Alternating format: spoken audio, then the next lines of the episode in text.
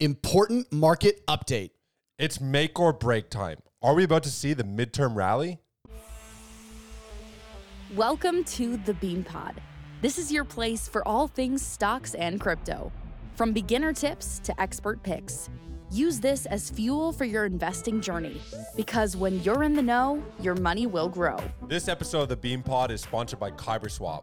KyberSwap is a DEX and DEX aggregator which is built to facilitate all your DeFi needs in one single platform. Fast, cheap, and safe. User experience is KyberSwap's sole focus to make everyone's life better in DeFi. Welcome to the Bean Pod. This is Shane, aka the Jolly Green Investor. And this is Josh, the nifty investor. Today we have a very important market update concerning the midterm rally. This is make or break time.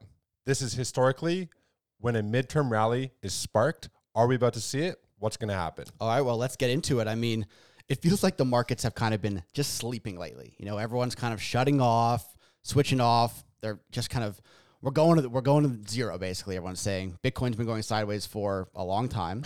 Stock market has kind of been a little shaky, but we're at this point in the year where historically, as we've been saying for a while, we could be due for a bounce.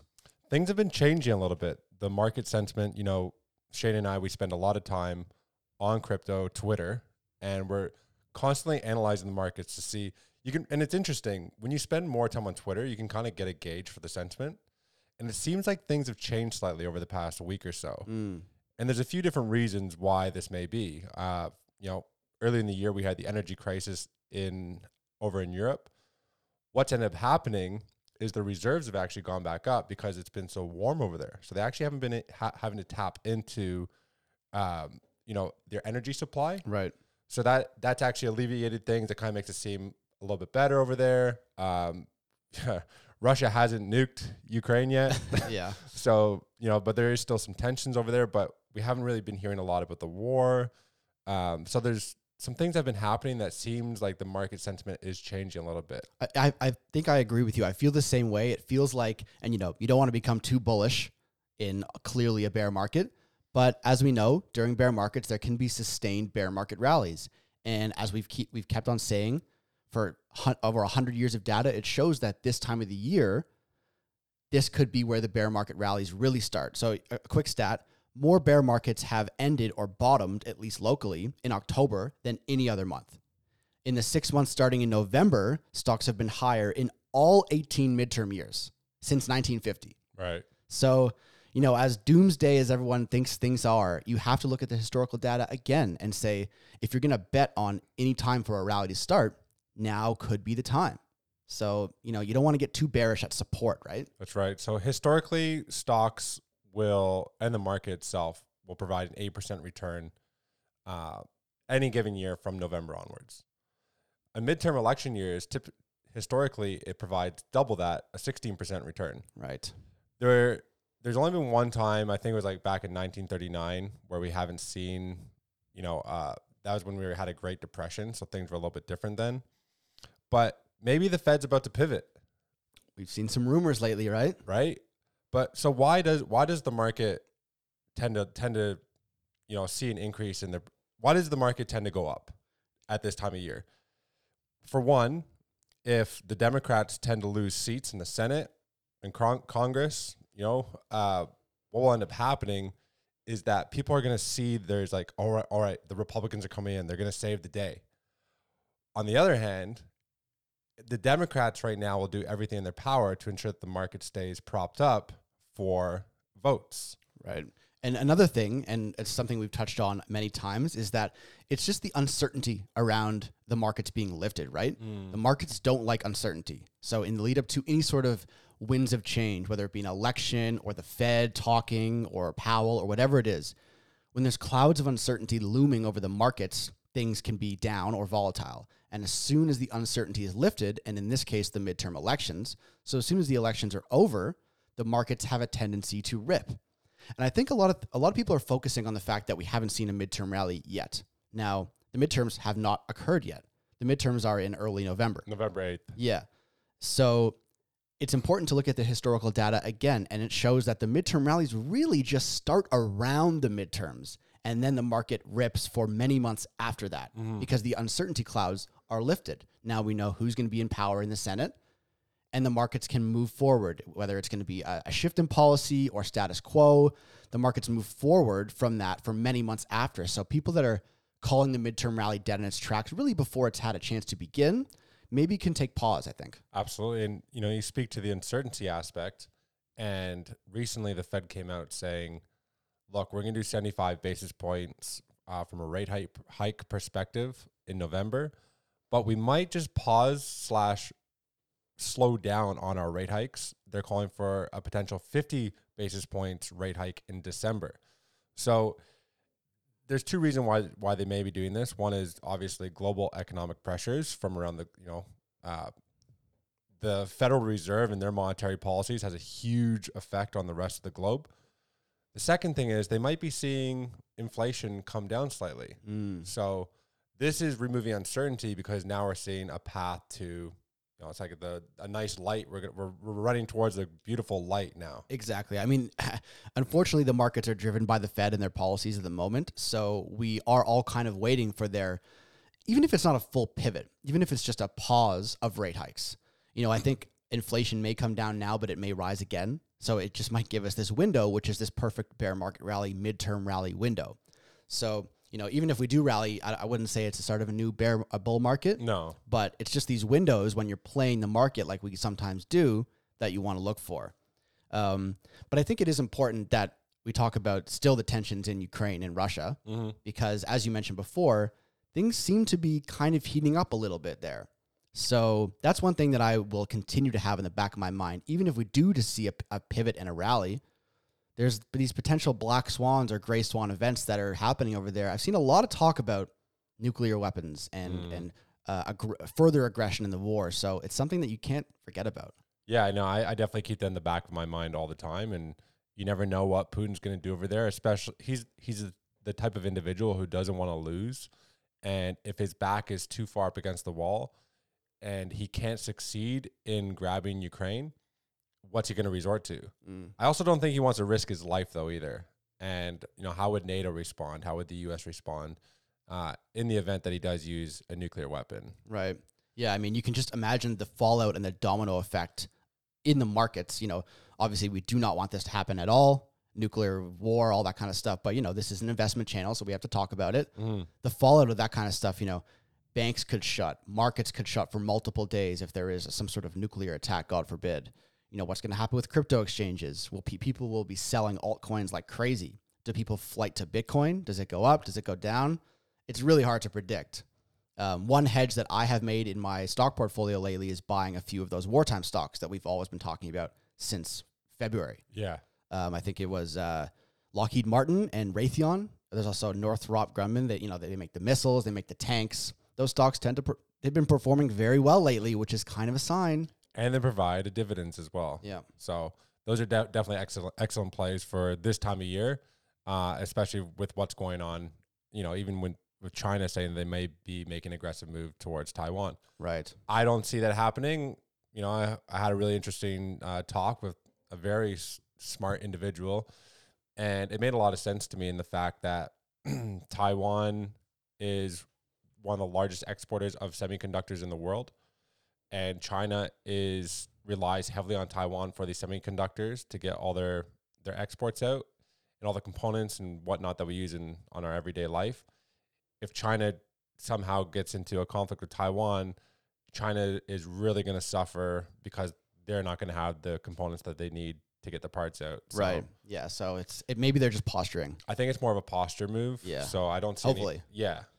Uh, I mean, well, let's continue talking about what's going on in the rest of the world because I think people can be so focused on the American economy and their Federal Reserve. But if you look at the UK and Japan, they've both started, or you know, they've basically started printing money again. Mm. They've reversed on their quantitative tightening, reversed on the hikes because their economies are in shambles. You know, Yeah. the UK is really, really bad right now. Japan is not in a great spot. Um, and you've seen we've seen China is no longer releasing economic numbers. But somehow they beat. Was it their economic data that came out the other day? Don't believe it Complete at all. farce. But then their- all their Chinese uh, stocks down, were down like thirty percent today. Well, because of that that espionage thing, right? Is that what it was? I think yeah. There's you know tensions are rising again between Right. U.S. and China. There was the threat of TikTok being banned, which I don't think is going to happen. Fingers crossed. Um, but I mean, look, you see all these signs about the global economy melting down. UK, Japan, China. It's bad everywhere. And I think this is why was it the IMF or the World Bank? They're putting pressure on the United States to stop, as what you were saying, Yeah. stop hiking. Stop this because it's like the cost of melting the entire global economy down. But again, if if they do, which it sounds like they will, they're just kicking the can down the road, right? Because so you notice that the the the U.S. dollar is performing very well lately, right? That's really going to hurt their exports. It's going to hurt their economy if the U.S. dollar keeps going up. It's going to be too expensive to do anything with the U.S. So, mm. so they need to stop hiking the rates. So if they stop hiking the rates, this is providing an opportunity in the market where all of a sudden investors are like, hey, if they're slowing down, inflation might be coming down Right. this might be a good opportunity to start pouring some money in. And during previous, you know, bear market cycles, we have seen, I think it was with the 2008 one, we saw s- there was seven um, s- bear market rallies that occurred within that bear market. Yeah. So we had one back in June. Yep. Maybe this is the start of another one. I mean, honestly, I, I don't want to get too ahead of myself, but I get the feeling that this, it just, there's a lot of things lining up. There is a little bit of weakness in the US dollar, the DXY right now. Like it, it's, it saw, it was kind of on a parabolic run. I've seen some, some technical analysts. I know you don't want to analyze the DXY chart too much, but it has kind of started to come down from that parabolic run. And we need the DXY to come down for the markets to rally. And it seems like it's topping out a little bit. And we need interest rates to you know stop hiking we need inflation to come down and it, it just seems like again you don't want to get too bearish at support and the stock market as we were talking about on twitter the past few days the stock market has bounced off of it's almost making a double bottom Yeah. The- the on the on the weekly it did at least. Yeah. Yeah. so there are a lot of signs i mean it just seems like you don't want to get too bearish at the bottom and there's a lot of things happening around the world including all these things we talked about that maybe i would say i'm leaning slightly bullish right now for a mm. bear market rally I know that Goldman Sachs also went from saying last week that there was a hundred percent chance of a recession in 2023 to there's a 35 percent chance of Oh, a wow. recession hitting. So they're also changing their tune as well. Mm. Is is this just a narrative Yeah. or is this actual fact? I mean, we had Treasury Secretary uh, Janet Yellen um, coming out and saying, you know, the economy is looking pretty strong. Things are looking good. If we have to, we'll do buybacks again. Right. So switching their tone from a quantitative tightening perspective to a quantitative easing. However, they also told us that inflation was transitory back before you know inflation started to really poke its ugly head out. Right. So, Yeah, I mean, there's a few factors to consider. Uh, now that we're, we're on the subject of midterm rallies, as we've been talking about, we should just have a quick discussion about how the markets react when different voting outcomes occur in For the sure. midterms. for sure. So I think right now, if you've looked at the polls lately, it seems like there's going to be a red wave. I think everyone's expecting the Republicans to just sweep everything right now because everyone's just fucking fed up with the Democrats and what they've been doing. You know, I'm not going to make any judgments either way, but we're just analyzing the market. But in in general, Republicans have more restrictive policies. You know, the Democrats they're a little bit more, um, you know, privy to stimulus. So more stimulus means the dollar's going up because it's just like it's you know bad for the that kind of thing. But if the if the Republicans have a red wave, maybe that means more restrictive policies, which I think could be good for the markets in the long run. Right. I think it'll definitely be good for the markets in the short term because of what has ha- everybody has such a short so ourselves included. I mean, most people I think have a very short um they're very short sighted, right? I'm not going to say that because the Democrats were in power, that's why the markets are down. This was a snowballing effect that occurred ever since the 2008 financial crisis when the banks were bailed out uh, trillions of dollars were printed. We had supply chain issues due to COVID, et cetera, et cetera, et cetera. This is not just because the Democrats were in power that all this is happening. However, because the blue is in power right now and the markets are red, there's this association that, oh, okay, well, it's all your fault. So if the red takes over, we're going to do way better. Yeah. So it's almost like how I think people are perceiving this moment in time right now. So there could be like a quick, even to, if it's just like a psychological. It's a psychological. Oh, we remember when Trump was in power, the markets were up, and if red's going to get back in, markets go up again. Yeah, I like think- people could think that. I think it's a psychological thing at the moment. Yeah, and then there's another thing to consider, which is the fact that we we're talking about how markets don't like uncertainty. So if if there is a regime change, that maybe does create a little bit of uncertainty though, because then Mm. policies tend to change. Because if you know if it's a red wave, they're going to change policies, and markets don't like change. They kind of like status quo, Yeah. right? So if there's a gridlock in Congress, I think it's shown to be that the markets perform better after midterms. Because if there's change, the markets don't like the change. So we'll see. And, you know, we, we expect there to be a red wave, but you never really know what's going to happen. There could still be 50 50 or some sort of um, split where there's no real change in policy. It has flipped a lot since uh, the last you know they send out these surveys and all that stuff. I mean people who partake in surveys are you know you take it for with a grain of salt but it has changed a lot since the, the june survey where originally there was a lot of like gun control um, immigration policies all this stuff that really favored the democrats. Now there's been a huge flip to the republicans are showing to have taken the lead. Right. so I looked into it a bit, and I wanted to understand what would happen if the Dems, the Democrats controlled Congress versus the Republicans controlling Congress, because they're not grabbing the White House or anything. This is still just for Senate seats uh, and governors across the states. So if the Democrats control the Congress, Congress, you're going to be looking more to like their policies right now. They're really trying to push are child tax credits and like Medicare, Medicaid type of uh, overall healthcare. Right. So consumer focused stocks and healthcare. So you'd want to look at something like General Mills, you know, consumer focus, which we talked about during our food shortage um, episode. Yep. But if there's a Republican controlled Congress, they would have a harder time passing legislation with a Democratic White House. Right. So what you want to look for on that one would be energy stocks or defense stocks. So you could look to a ConocoPhillips for the energy or a Lockheed Martin, like we talked about for Yeah, the yeah. defense. Defense so stocks. that's what you'd be looking for with a red wave coming through. Hence, probably why we have seen some of these defense stocks already start, you know, picking up some pace lately. Yeah. I mean, it just seems that there's a lot of things happening in the world that it seems like there's a reason why these defense stocks are going up, right? Mm-hmm.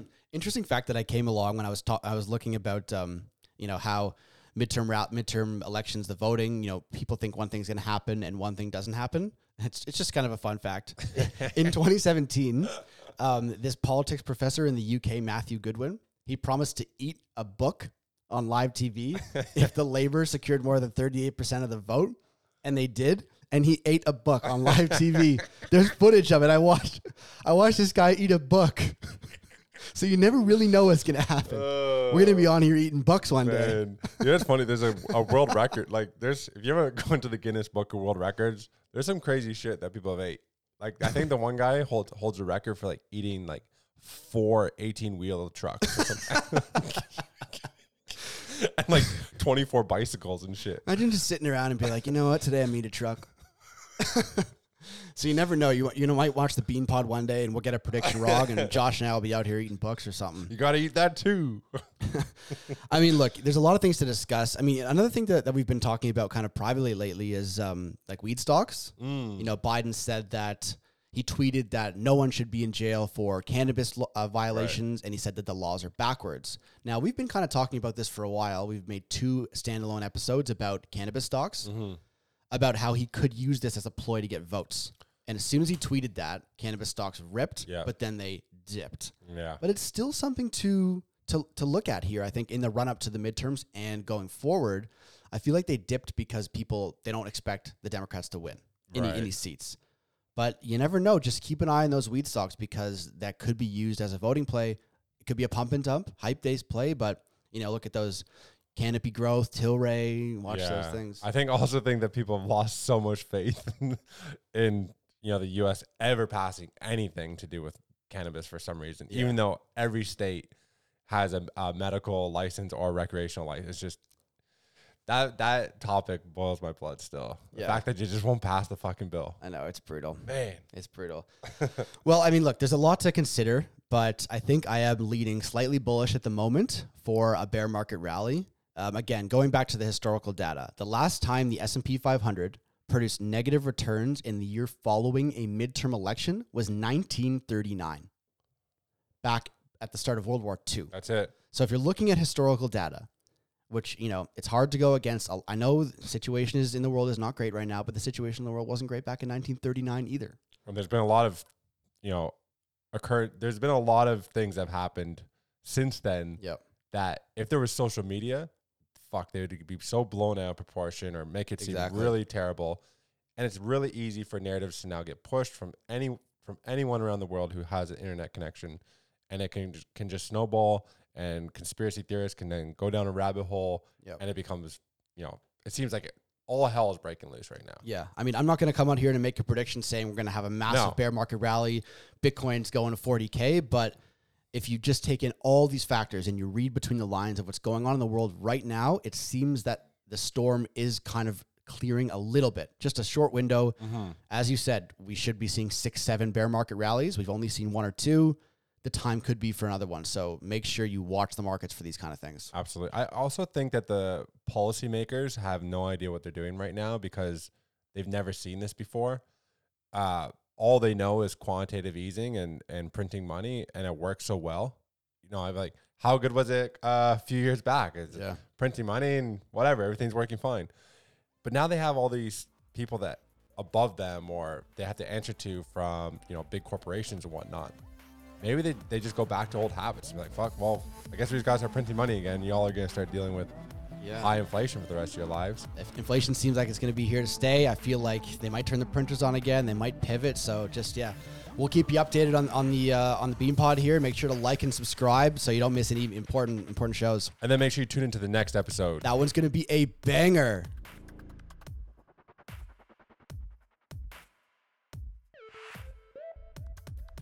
All views expressed by speakers on the BeanPod are solely their opinions. You should not treat any opinion expressed on the BeanPod as a specific inducement to make a particular investment or follow a specific strategy, but only as an expression of their opinion. This podcast is for informational purposes only.